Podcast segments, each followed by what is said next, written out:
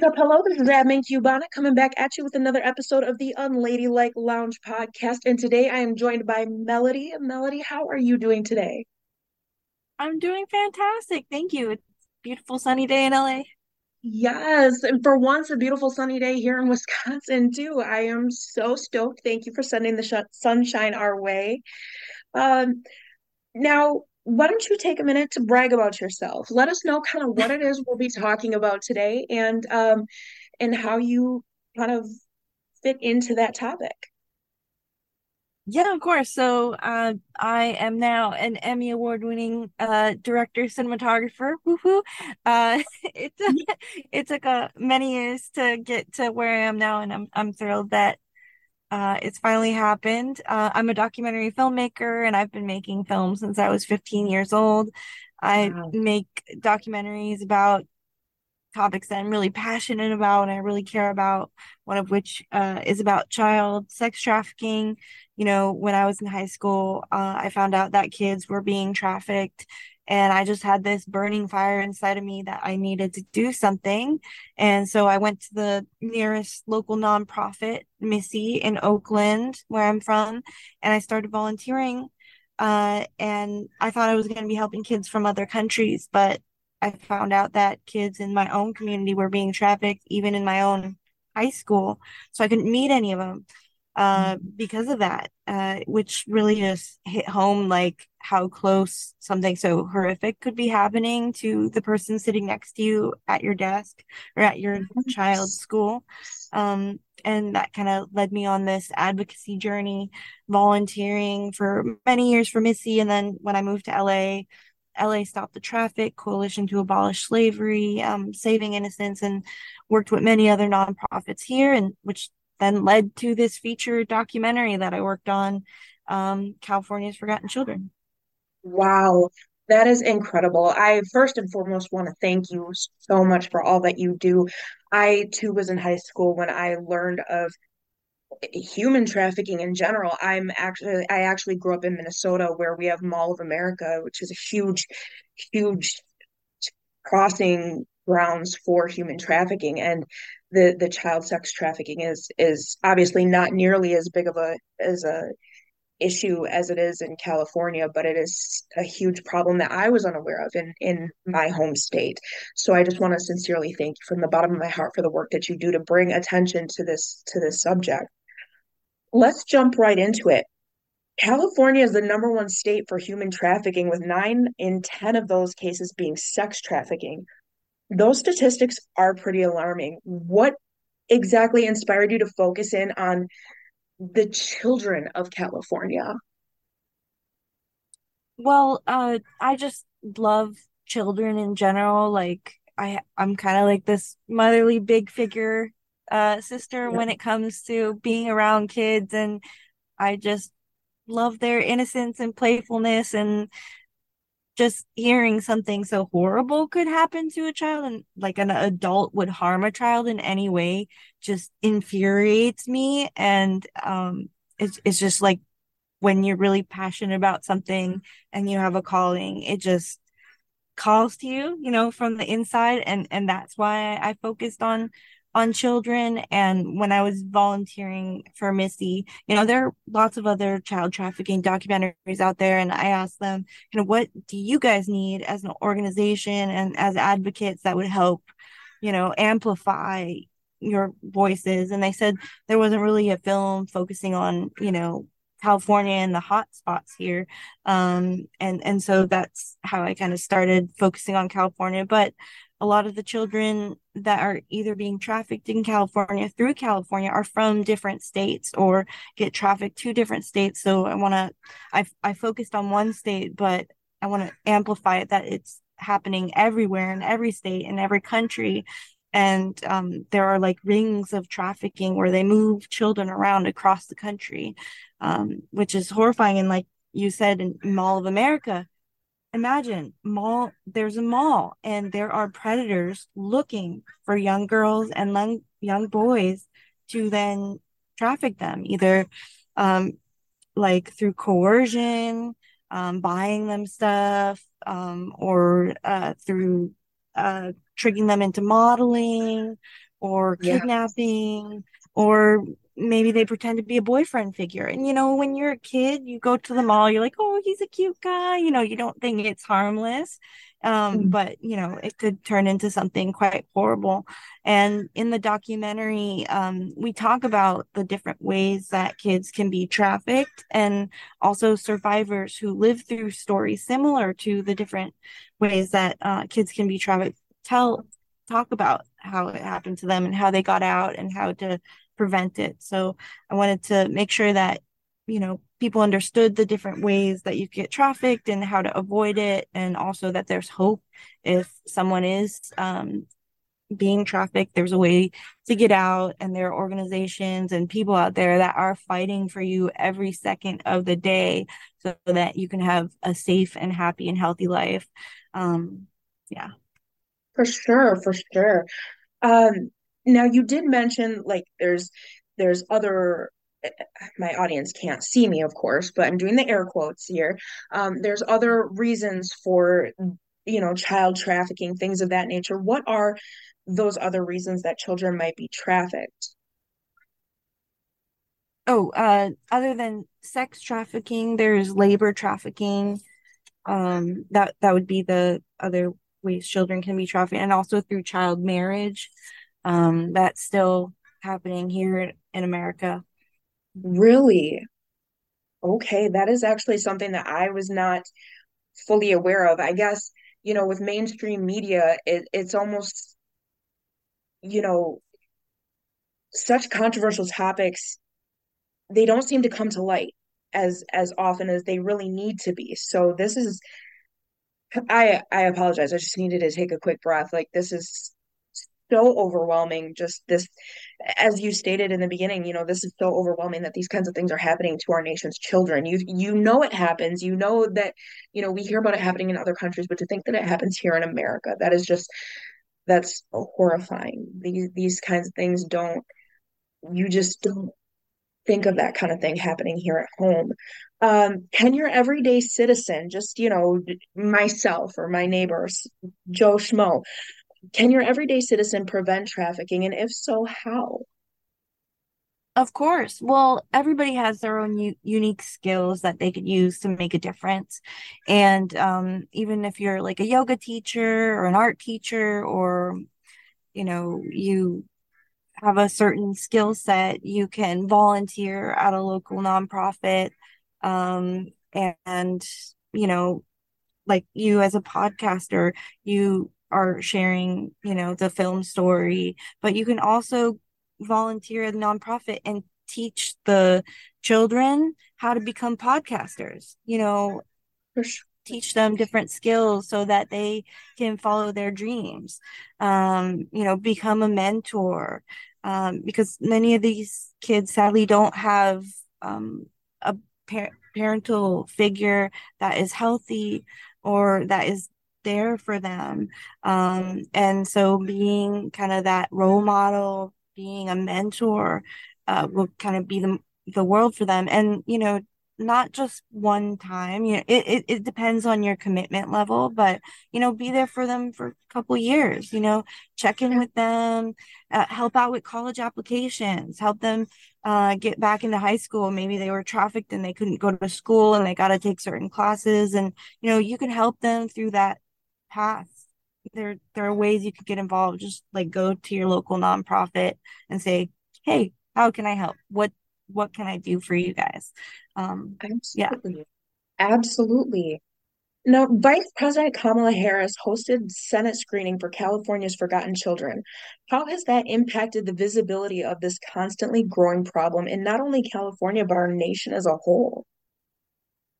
Wow, that was like an incredible moment when they said that they would host the screening at the state senate and um one of the survivor leaders from the film, T. Ortiz Walker Pettigrew. She's Time Magazine's 100 most influential uh, people, and also, and she's in the movie, and then also Christopher Sean Watson, who uh, is was with Bay Area Women Against Rape, and he was a, a crisis worker who'd be there on the scene when a victim is picked up by a police, he'd be there to help guide them through um, getting the right services that they needed.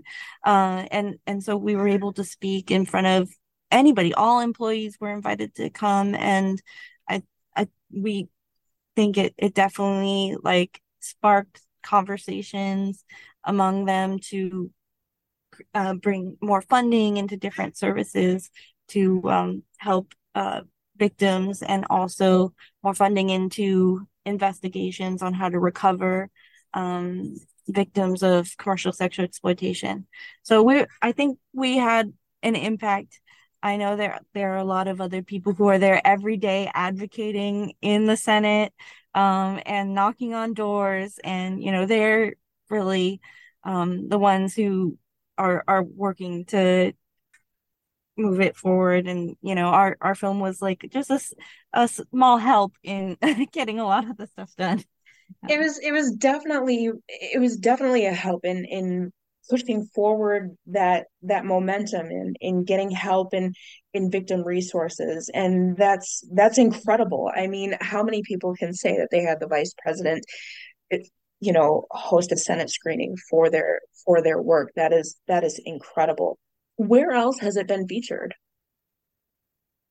Oh wow. So we got into over 20 film festivals. Um, it won Best Documentary at the Soho International Film Festival in New York and at the Los Angeles Women's International Film Festival, Riverside International Film Festival.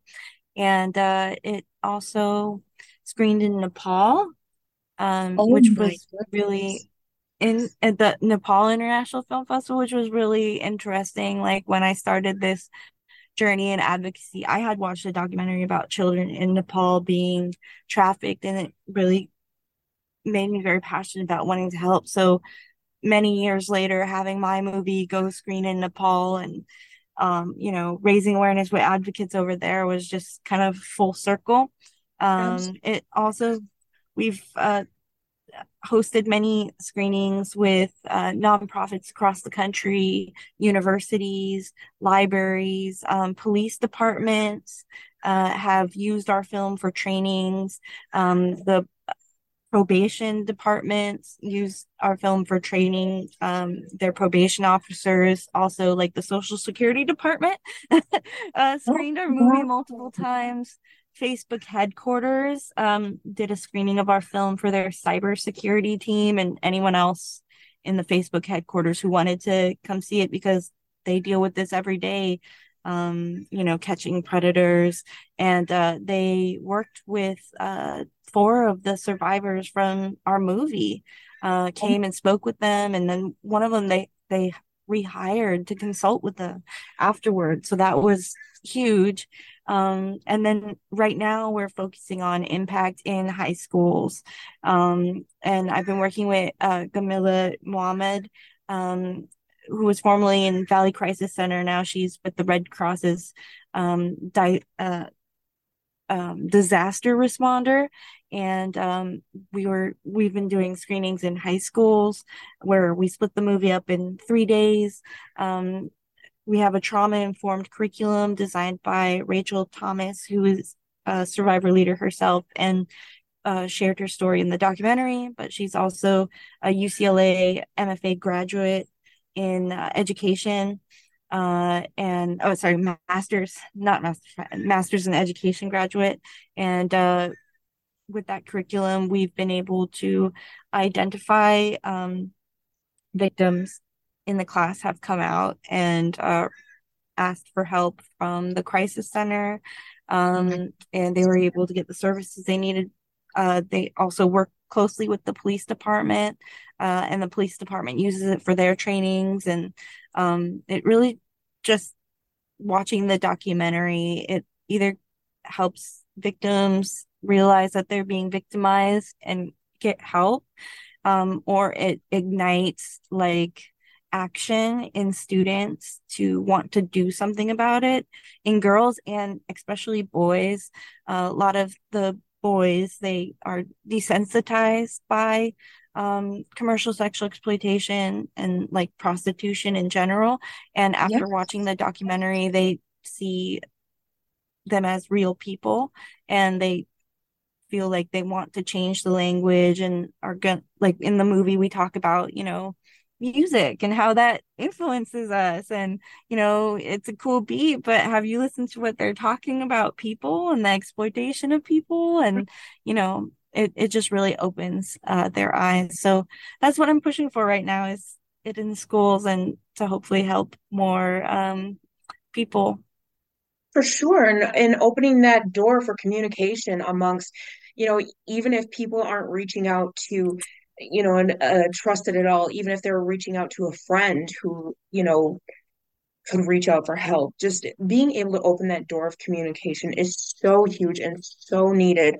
I, that's that's wonderful and and just I'm just astounded right now. Um, award winning. Let's talk about it. Brag about it. What awards has have have you won with California's Forgotten Children, and how have those wins increased awareness? oh wow um well i've i've won many so it, it's been not it's been in over 20 festivals and it's won like five of those as like best documentary or in that realm but even being nominated is like you're getting an award for that and just being in like that just really helps amplify the movie and it gains recognition uh being able to be in, in film festivals. And um some film festivals like the Riverside International Film Festival they made it like a movement. They got the biggest theater in Riverside and they loaded buses of high school students multiple buses of high school students to come see the movie they brought together all the nonprofits in the area and had them set up booths like right in front of the theater. And then they had them each speak. And they also brought in the police department and Oh, just, and they even had me do like a filmmaking workshop with their film students. and oh like they did, just did this huge event that was all around the movie and child trafficking uh, awareness, which was just incredibly amazing. And it shows like the power a film festival can have in a community and the change they could make. And, you know, just by showing a movie, you know, you're bringing everyone together to make a difference and you're sparking new flames in everybody's hearts to want to do something. So that's why I encourage people to host a screening of our movie, you know, do that in your community, have this be the spark, you know? Yes, yes. Be the spark. Now, United Nations will be featuring the film at World Against Trafficking in Persons on July 30th. What does that mean for the fight against child exploitation? Oh my God. Uh it it's gonna be huge. Like um we've been planning this for months and we have like an amazing uh panel of uh United Nation USA members uh from the Women's and Human Rights Department who are going to speak. But all the people who are in the United Nations, you know, they're there for advocacy. And so, and they might follow, be advocating for different topics, but they have a lot of power. And so I'm hoping that through this screening with them, huge things can happen.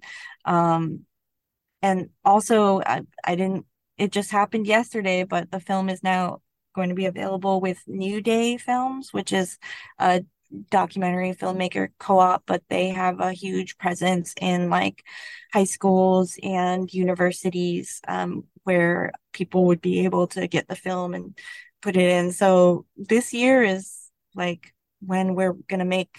I mean, we've already been like doing great impact over the years, but this year we're really reaching out and showing like the power of, you know, uniting together to make a difference, you know, really Yes, becoming a movement.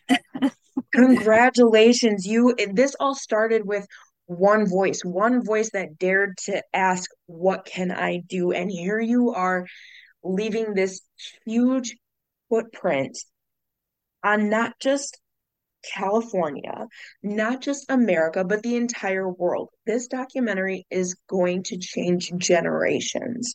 And I like I have goosebumps. Again, my audience can't see me, but I have goosebumps This is incredible. This is how this isn't just a movement now. This is a movement that is going to change the world for our children and generations to come. And you started this just by asking, how can I make a difference? And if this just makes one other person say, hey, how can I make a difference? Think of all the changes that can come with that. Think of, this is this is incredible. This is mind-blowing, Melody. You you did this. This is unbelievable. I mean, congratulations for all of all of your successes. Thank you so much for making this documentary and and just being brave enough to to take this on. I I'm just still in complete awe of you and and your team. What kind of advice would you leave with our audience members when it comes to sex trafficking, warning signs, anything of that nature? Of course. So, um, warning signs. So if you see a person being trafficked, um, I would recommend calling 911 and don't say that there's a prostitute, say that there is a child who is being raped, you know? Um, because sometimes some police departments are trauma informed, some aren't.